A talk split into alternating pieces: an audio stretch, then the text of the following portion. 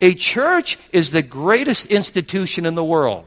And the greatest marching orders in the world is what we call the Great Commission. It doesn't get any higher than what Christ told his church to do. No commission tops that. You can be in the military, you can be a politician, you can be whatever, but the Great Commission given to a local church is the greatest commission there is. So we're going to start there.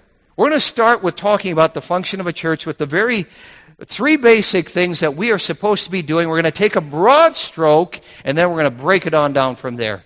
As a church, we are to evangelize, we are to baptize, and we are to thirdly stabilize. And then we'll branch out from there.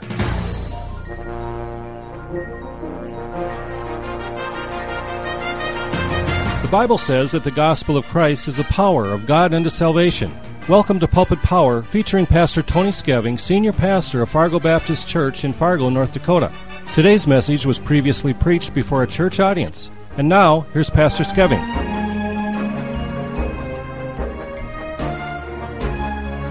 Let's take our Bibles, please, and turn to the epistle of the uh, Corinthians, 1 Corinthians, in the 14th chapter. 1 Corinthians chapter 14. We have been studying the church, and uh, rightly so. Because Christ loved the church and he gave himself for it and shed his blood for it. And we've been talking about a lot of things involved in a church and how it ought to operate and the fact it needs to be done right and the fact it still works. And there's been a, a, a plethora of stuff that we've looked at. But it's time for us to kind of get down to the nuts and the bolts. The function of a church, the purpose of a church, the mission of a church. There's a reason we do what we do as a church, and we try and do it as biblically as possible. I was saved out of a very traditional minded religion that was based on a lot of man made stuff and not the Word of God. And so I may even uh, go to extremes trying to make sure that what we do, there is a biblical reason why we do it. And we should. The Bible tells us here in 1 Corinthians chapter 14, in verse 33, for God is not the author of confusion, but of peace, as in all churches of the saints. We skip down to verse 40. Let all things be done decently and in order. So as we get down to the reasons and the, the mission and the function and the purpose of a church, we're going to talk about a lot of things today. And so uh, hang on. We're going to be talking about our function as a church. Let's pray before we begin. Father, we ask you now to please bless this time. Help us to listen. Father, help this to be practical. Help questions to be answered. Father, I just pray now that we could find a, a Bible backup for what we do. And we pray now that we would understand it better and appreciate it more. And we ask for your help to do so. And we pray it in Jesus' name. Amen.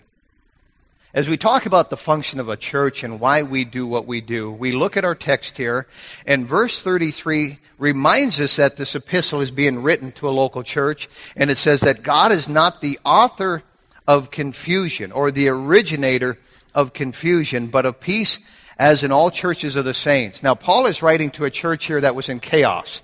If you're a student of the Bible, you know that the church at Corinth was perhaps the most carnal church in the New Testament, yet it was recognized as a church. And so Paul spends chapters straightening stuff out, and, and then he reminds them that, look, God is not in this confusion within your church. The devil has gotten in. God's not the author of confusion, but of peace. He said, you, you ought to be pulling on the same end of the rope and working in harmony and peace and getting along. And then he says in verse number 40, let all things be done decently and in order. And that's talking about the, the function of a church. A church should be organized. Now, the devil has always fought church organization or church function or, or the purpose or mission of a church. He's always tried to derail churches. It's nothing new. And in fact, if you read in Acts 3, you'll notice where this, this guy gets saved at the temple and the high priest and the, the Sadducees and Pharisees and the, so, the whole Sanhedrin, they call in the disciples, they bawl them out, they tell them not to preach in the name of Christ anymore, they threaten them, they beat them up, but they go right back to preaching and carrying on church as always. And we see an attack there from without. But you go a few chapters further, and you find that the devil tries to uh, derail the church with an attack from within. There's murmuring going on there in Acts chapter 6. There's complaining, and it's just the devil. We wrestle not against flesh and blood. Our, our battle is not really with people so much as the devil that's operating behind the people. And so the devil will fight from without, the devil will fight from within, but when a church is functioning properly, here's what happens. In Acts 12 24, it says, But the word of God grew and multiplied. If we're doing church right, it will work, and the word of God will grow, and souls will be saved, and the church will multiply, and, and that's the goal. Now, all the doctrine that we have, all that we stand for, all the standards, all the truth, all of that is in vain if we're not carrying out uh, a church the way it needs to be carried out. God has a message. That's this book right here. But God also has a method, a way of carrying out New Testament church Christianity. And we can't get derailed by the devil. We can't get diverted by the devil. We have got to stay on the course. Jesus Christ promised in Matthew 16, 18 that the gates of hell would not prevail against the church. That is the promise of God Himself, a God who cannot lie. But that devil, the devil himself will go down clawing and, and kicking and scratching, trying to bring the church down. We have a promise from our Lord that the gates of hell won't prevail, but the devil is going to do all that he can. In fact, I, I find this ironic. We know what the epistle to the Ephesians is, just a few books from here. That was a church started about oh, 25 years after the time that Jesus Christ ascended, went back to heaven. And when the epistle is written, that church is going great guns. It's red hot for God. It's steamrolling the devil. But you know, about 35 or 40 years after that, Jesus Christ addresses that church in the book of the Revelation, chapter 2 and verse 4. And he says, Thou hast left thy first love.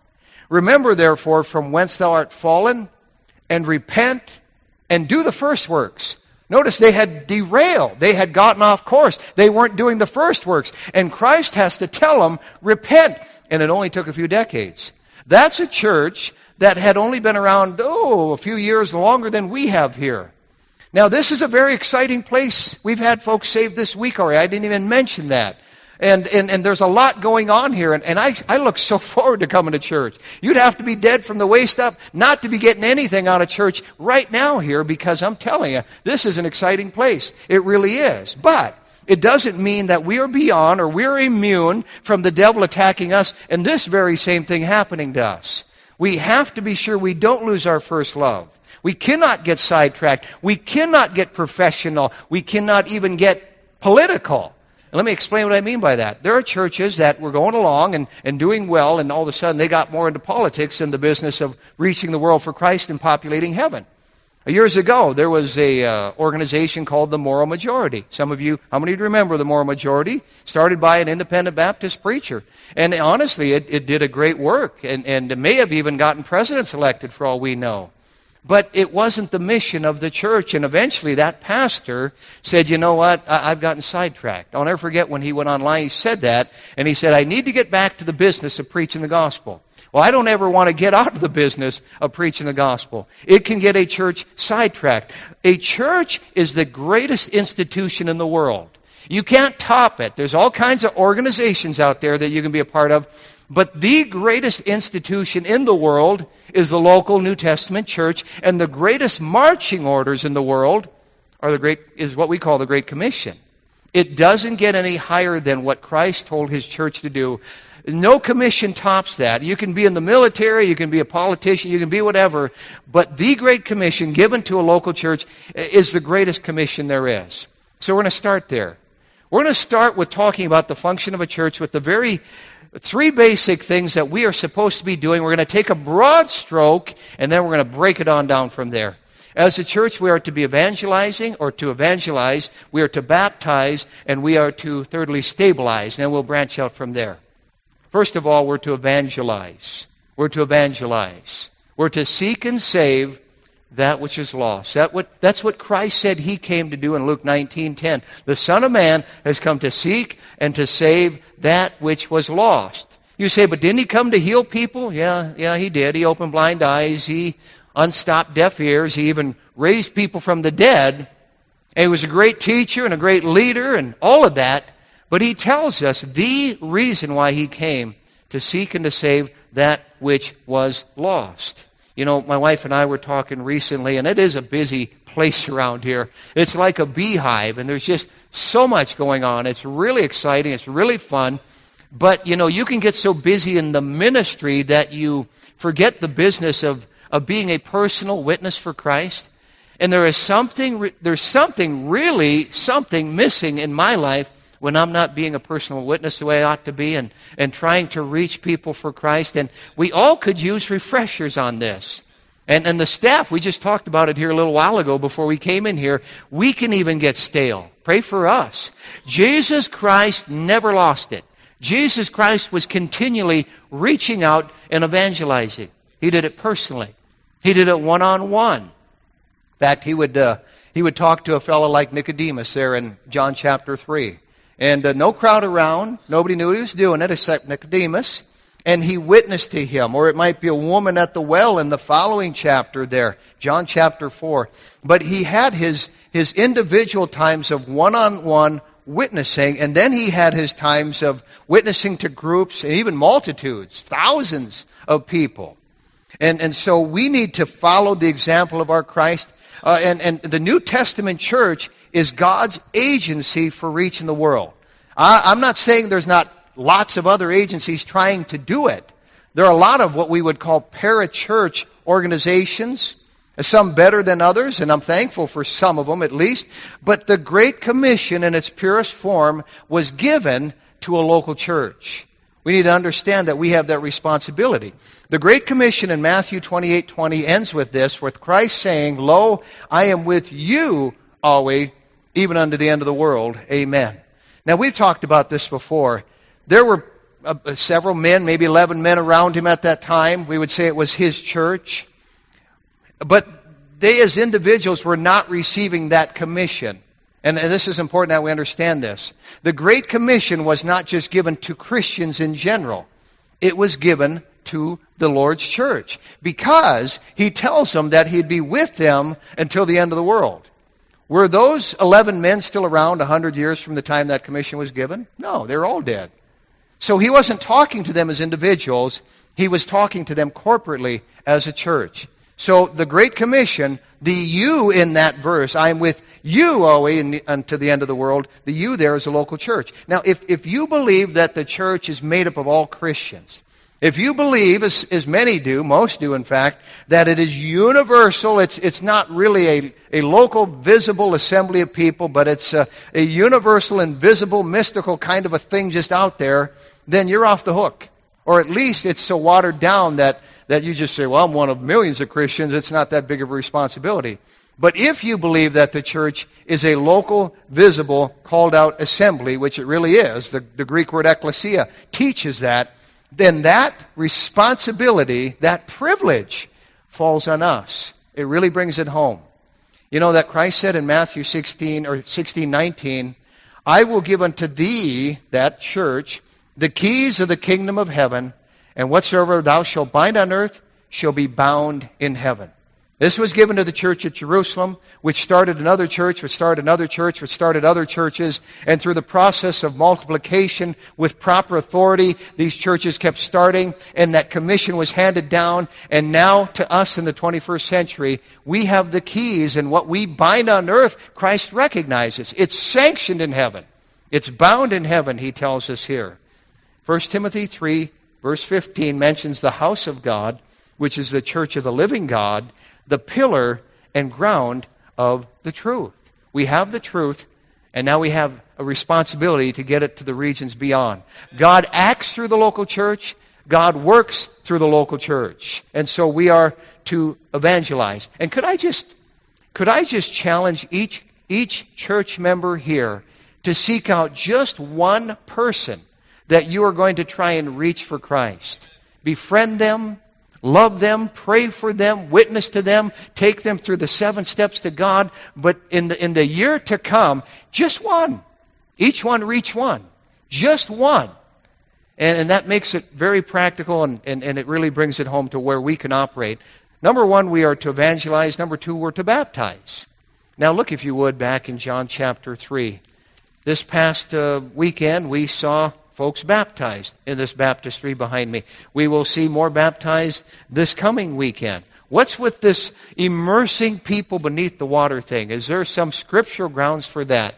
Yes, there is. After we evangelize and we reach someone with the gospel and they, they receive Christ as Lord and Savior, the next step is for us to scripturally baptize them.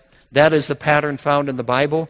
In John 3 and in verse number 22, after these things came Jesus and his disciples unto the land of Judea, and there he tarried with them and baptized. They were winning folks to Christ, and they were scripturally baptizing them afterwards. In fact, look across the page in chapter 4, verse 1 says, When therefore the Lord knew how the Pharisees had heard that Jesus made and baptized more disciples than John. Notice they get saved first, he made disciples, and then they were baptized. Now, a lot of emphasis is made in a lot of churches of our stripe on soul winning, soul winning, soul winning, soul winning. And it's gotten to be kind of a game in some churches, in fact. Just get them to pray this prayer. Just ABC, repeat after me, kind of a thing. And they call that soul winning. But winning someone to Christ, if they even got saved, is only one third of the Great Commission. If they are not scripturally baptized, we've dropped the ball. You know, we count conversions quite often. We ought to count baptisms because that's taking the next step.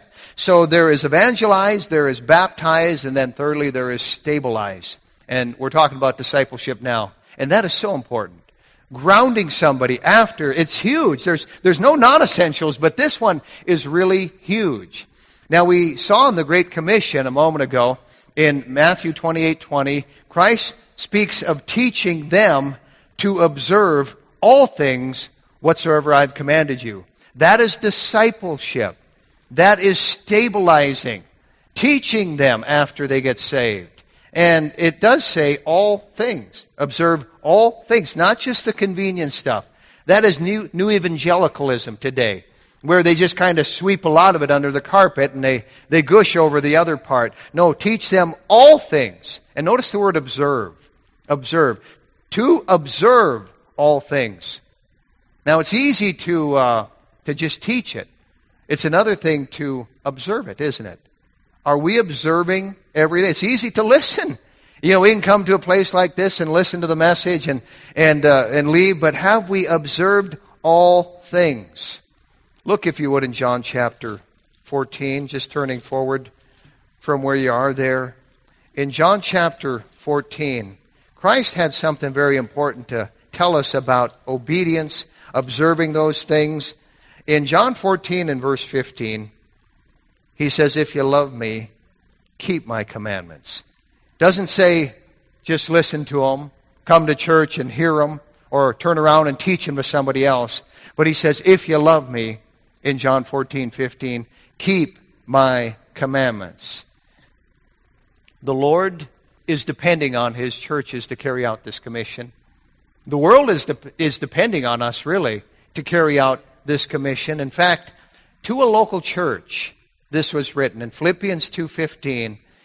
We're told to be blameless and harmless, the sons of God, without rebuke, in the midst of a crooked and perverse nation, among whom ye shine as lights in the world. I'll say it again. The world is depending upon us to reach them. We are to shine. We are to be different. You know, there's some Christians, they get really hung up on that. Oh, I just want to, I want to homogenize and just fit in and, and be part of the system. That's not what we're supposed to be. I'm not saying be weird. I'm not saying be abrasive, but the Bible does call us peculiar, and it doesn't mean we're, we're strange. It just means in the world's eyes we are. In God's eyes, we're normal. And, and here's what we're told again to do. Be blameless and harmless, the sons of God, without rebuke, in the midst of a crooked and perverse nation, among whom ye shine as lights in the world. God help us to shine. So every New Testament church needs reminders of what our function is, what our mission is, what our, our purpose is, what we're supposed to be accomplishing. Whether it's through the preaching, uh, the Sunday school program, visitation, bus ministry, print shop, the youth ministry, radio station, the Bible college, the campus ministry, uh, the missionaries that we send or we support, we are to be accomplishing these things. Now, Satan has uh, turned many a church into a social club. And, and they're into just kind of the activities and all that kind of thing. But turn to John chapter 4, just a few pages back. May God help us never to, to suffer the fate that the church at Ephesus suffered within a matter of decades. Here's what Christ told his church in John 4 and in verse 35. He said, Say ye not that there are yet four months and then cometh harvest? Behold, I say unto you, lift up your eyes and look on the fields, for they are white already to harvest. You know, it must have been harvest time there in the Holy Land, and Christ probably used this as a, a wonderful visual aid, an illustration for the disciples to, to get it. They were more concerned about eating at that time. Christ at this time was dealing with this lost woman, and he tells them to lift up their eyes and look on the field. We need to look on the fields. We need the upward look. We need the outward look. We don't need the inward look. You know, the problem with so many churches is they turn inward. And The problem with so many Christian people is they turn inward. And when we do, we get our feelings hurt. And everything within a church screeches to a halt when God's people are offended and they have the attitude of poor, poor little me. We need continual reminders it's not about us. We find this in 1 Corinthians 1.10. Paul says to that church in turmoil, Now I beseech you, I beg you, brethren, by the name of our Lord Jesus Christ, that you all speak the same thing, and that there be no divisions among you, but that you be perfectly joined together in the same mind and in the same judgment. Notice, and you find these throughout the New Testament all over the place. Get along as a church. Is there anyone you're ticked at right now in this, in this room? anyone who's offended you, bothered you? God help us. So we see the mission outline, but secondly, if I might borrow Brother Sargent's little outline, we see the mission organized. The mission organized. Now, in the first century, I mean, they ate, slept, they drank, they whatever. When it came to God's work, they were fully immersed in it. In fact, look in 1 Corinthians chapter 1. There was preaching going on every night, I believe. I believe they worked their jobs during the day, and, and then they, uh, they had services at night. So let's first of all talk about when it comes to the, the mission or the function organized, it involves preaching. When I grew up in a church that was not biblically based, we didn't use the word preaching. In fact, we thought it was a funny term. I remember the neighbor kid next door went to the same church as me, and, and we would kind of even mock that kind of a preaching. And uh, we thought that was kind of funny.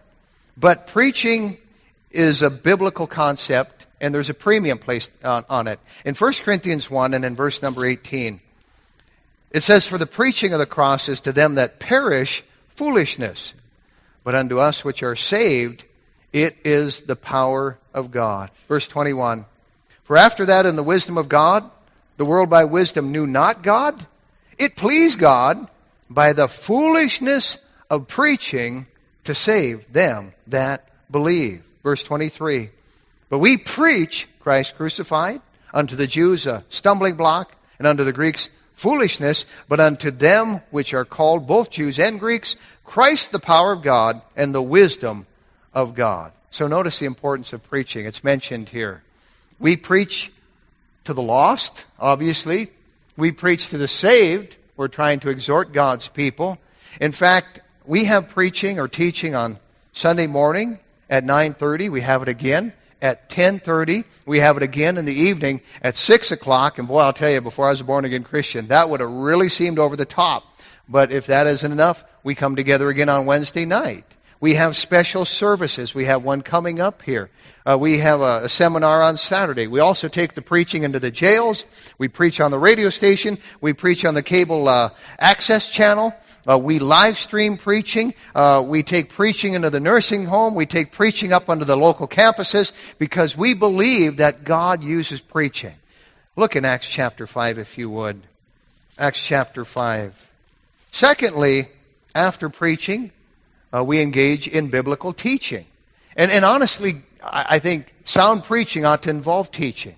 There, there's a lot of preaching that doesn't really say a whole lot, but I believe it, it should involve some teaching. Notice here in Acts chapter 5, the last verse of this chapter, verse 42 says, And daily in the temple and in every house they cease not to teach and preach Jesus Christ. Notice, they're in the temple, and that was kind of their hangout. They didn't really have a church building just yet. But it says daily. That's why I said they met all the time. Daily in the temple, notice, and in every house, they cease not to teach and to preach Jesus Christ. Now, there's a time for teaching. This is teaching time, by the way. That's what we normally do at this hour every week. Uh, we also do that more on, on uh, the Sunday school hour, on Sunday mornings. In fact, uh, the Sunday morning service is normally evangelistic in nature.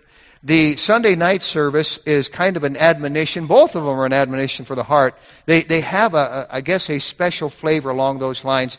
And, and, and honestly, we could, we could get up and rah, rah, rah, you know, at every service, but there is a time when we need to give the Bible doctrine and so on. So uh, we, we kind of hold that for this service and for the training hour. And by the way, we all learn the same lesson on Sunday morning at 9:30 and there's a reason for that. As families you can go home, you can talk about it, that kind of thing, but teaching is important, is important. So, there's preaching, there is teaching, thirdly, there is visitation. Visitation is a function within a local church. Now, I'll never forget the uh, first time I mentioned uh, going out on visitation to an unsaved person who was actually a relative of mine. I didn't think they'd even know what it was. But I'd only been saved a matter of a couple of months, maybe. And I had to go. They were, they were hoping I could stick around. I said, uh, well, I have visitation tonight. And you, you I'm telling you, if looks could have killed, they knew what it was. and to them, that was unthinkable that you would actually take your religion to somebody's doorstep. And you would actually take the gospel and, and, and bring it to people. Well, look in Acts chapter 20. Is there something wrong with that? Is that unscriptural? Or is there a a biblical reason why we do that. In Acts chapter 20, Paul says in verse number 20, he says, And how I kept back nothing that was profitable unto you, but have showed you and have taught you publicly and from house to house, testifying both to the Jews and also to the Greeks, repentance toward God and faith toward our Lord Jesus Christ. There's the gospel in verse 21. And he's telling us what he would what he would uh, bring door to door as well as he would, he would teach it publicly. We have a visitation program here at Fargo Baptist Church, and, and, and Doug runs it. Uh, it's not haphazard. It is organized. At least we try and make it organized. And we try and follow the biblical pattern of, of folks going out two by two for the most part. We call on new arrivals in town. Uh, we make callbacks on people. Uh, we make first time contacts. We also go into hospitals and nursing homes and, and shut ins. We also use the bus ministry, which, by the way, is a tremendous ministry and, and really a, a labor of love. And uh, by the way, we had a record attendance this last Sunday in our, in our bus ministry, and we, we thank God for that. It is a financial burden, no question about that. You say, man, owning those buses, and, and you know what the price of gas is, and the maintenance and all that. Yeah, but what is one soul worth? It's worth more than the whole world. And in fact, uh, we have folks sitting here today. One was sitting at the organ just a second ago, and the piano, and, and folks that have come directly or indirectly into the church because we were out bus calling and, and uh, we were reaching folks. And it is, an, it is an incredible amount of work. And a lot of work goes into it every single week, a lot of man hours, which, by the way, we still could use a bus driver. Please pray about that. But it's worth it. It's worth it. So that's part of our evangelistic effort. Literature is also a part of our evangelistic effort. And they say that 80, I think 80% of all people who come to a saving knowledge of Christ do so through the written word, through the, the printed page. And so it's very, very important. I, uh, actually, I can say personally, it was very instrumental in my own salvation. I was reading chick tracts before I got saved, chick comic books. That's kind of my mentality. and, uh, and I'm telling you, God really dealt with me from those. And by the way, the Faith for Life's coming out in a few weeks. Uh, we have a, a, print shop. We're just moving over into a new building, a lot more room, and uh, we hope to take it to the next step. A lot of work to do there. Which brings me to uh, the missions ministry of this church. We're talking about the nuts and bolts. The missions ministry. Every New Testament church should be missions minded. Very important that we have a heart for missions. We are, we are into sending our own missionaries. We are into supporting other missionaries. Uh, in fact, look in Acts chapter 8. We're here right now. We just had one of our missionaries to Russia uh, address our, our church trustees or church leaders recently and pointed out something in a verse here in Acts chapter 8 that is really amazing. Verse 1. After the stoning of Stephen, it says, And Saul was consenting or agreeing unto his death. And at that time, there was a great persecution against the church which was at Jerusalem. And they were all scattered abroad throughout the regions of Judea and Samaria, except the apostles. Notice, if this reads right, they were all, speaking of Christian people, all scattered throughout Judea and Samaria, except those in full time service, if you will. We have this exactly backwards. Have you, have you noticed that? We say, well, those in full time service, you get out there, you get that mission field, you win souls in Africa and Thailand and Russia and so on, and, uh, and we'll stay here and hold the ropes. Well, in biblical times, the ones who stayed behind were actually the ones who, according to Ephesians 4, were to uh, complete or mature or to grow up the Christians for them to go out there and do that. You know, in the years to come, and, and, and this is even going to get more exciting, we want to have stations or at least housing in places like uh, Russia, certainly Africa. We've been talking about Belize and, and, and even Puerto Rico and uh, Thailand, where you can take missions trips by the way, this all ties in with your personal finances. I wish I had time to go there, but I just really wish God's people would see the need to get in the driver's seat financially so that they could take short-term mission trips for a month or, or even more. Because I'm telling you, it is life-changing. Really pray about that. Really consider that. Um, look in Philippians chapter 4. We, we have this, this missions thing totally backwards where the, the people stay home and the hired guns, they, they go overseas. But that, it wasn't like that in Bible times. Now, something else about, about missions, and, and that is the giving of missions here. Uh, the goal is to, as a church, give to missions, obviously, because God blesses a very, uh, in a very real way, a missions minded church. That's not why we do it. But there is something about the blessings of God on a church that really cares about missions. In Philippians 4, notice picking it up in verse 15 to save time.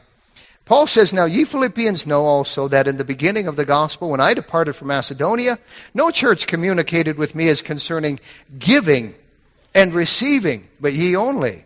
For even in Thessalonica ye sent once and again unto my necessity. He's talking about financial giving. Not because I desire a gift, but I desire fruit that may abound to your account. But I have all and abound. I am full having received of Epaphroditus the things which were sent from you, in other words, a, a love offering or financial support, he calls it an odor of a sweet smell, a sacrifice acceptable and well pleasing unto God. He's talking about giving here. As a as a missions minded church, we ought to be given to missions. You know that uh, in probably February of 1987, we'd only been going for about a month as a church from the time we started we had our a little meeting actually it was really little because it was my wife and I. that was the church back then.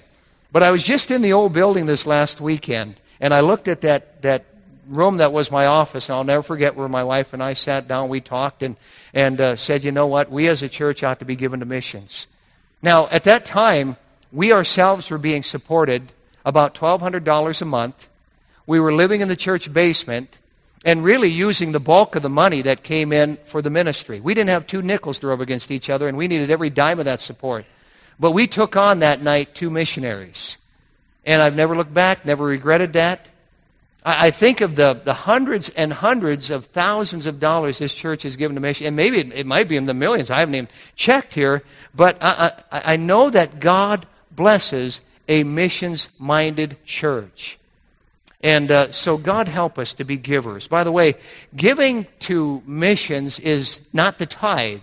The tithe and a special offering or, or an offering are separated even in the Bible. We find in Deuteronomy 12:17 where it mentions the tithe of thy corn, speaking to the farmers, or thy free will offerings. They weren't the same thing. They were two different things. And the tithe means the tenth. And then the free will offering is above that, which you want to just give to missions. And missions, again, is the lifeblood of a New Testament church. It's that important. And we at, at this church take it seriously, and we also make sure that we support missionaries of, of like faith and practice, doctrinally sound, even philosophically sound. We are, we are really getting pickier when it comes to missions and looking for those who are doing it in an, in an indigenous way because that's the Bible way. Well, boy, we got a lot of nuts and bolts that we could talk about. Where'd the time go? Uh, we're going to cut it off here. I'd really like to share with you a lot of stuff that goes on behind the scenes in a church like this, uh, but we'll pick it up next time. You've been listening to Pastor Tony Skeving of the Fargo Baptist Church in Fargo, North Dakota. If you would like a CD of today's message, you can obtain one by sending a gift of $2 to Fargo Baptist Church, 3303 23rd Avenue South, Fargo, North Dakota, 58103. That address again, Fargo Baptist Church, 3303 23rd Avenue South, Fargo, North Dakota, 58103. We hope you'll join Pastor Skeving next time right here on Pulpit Power. Pulpit Power is a production of Heaven 88.7.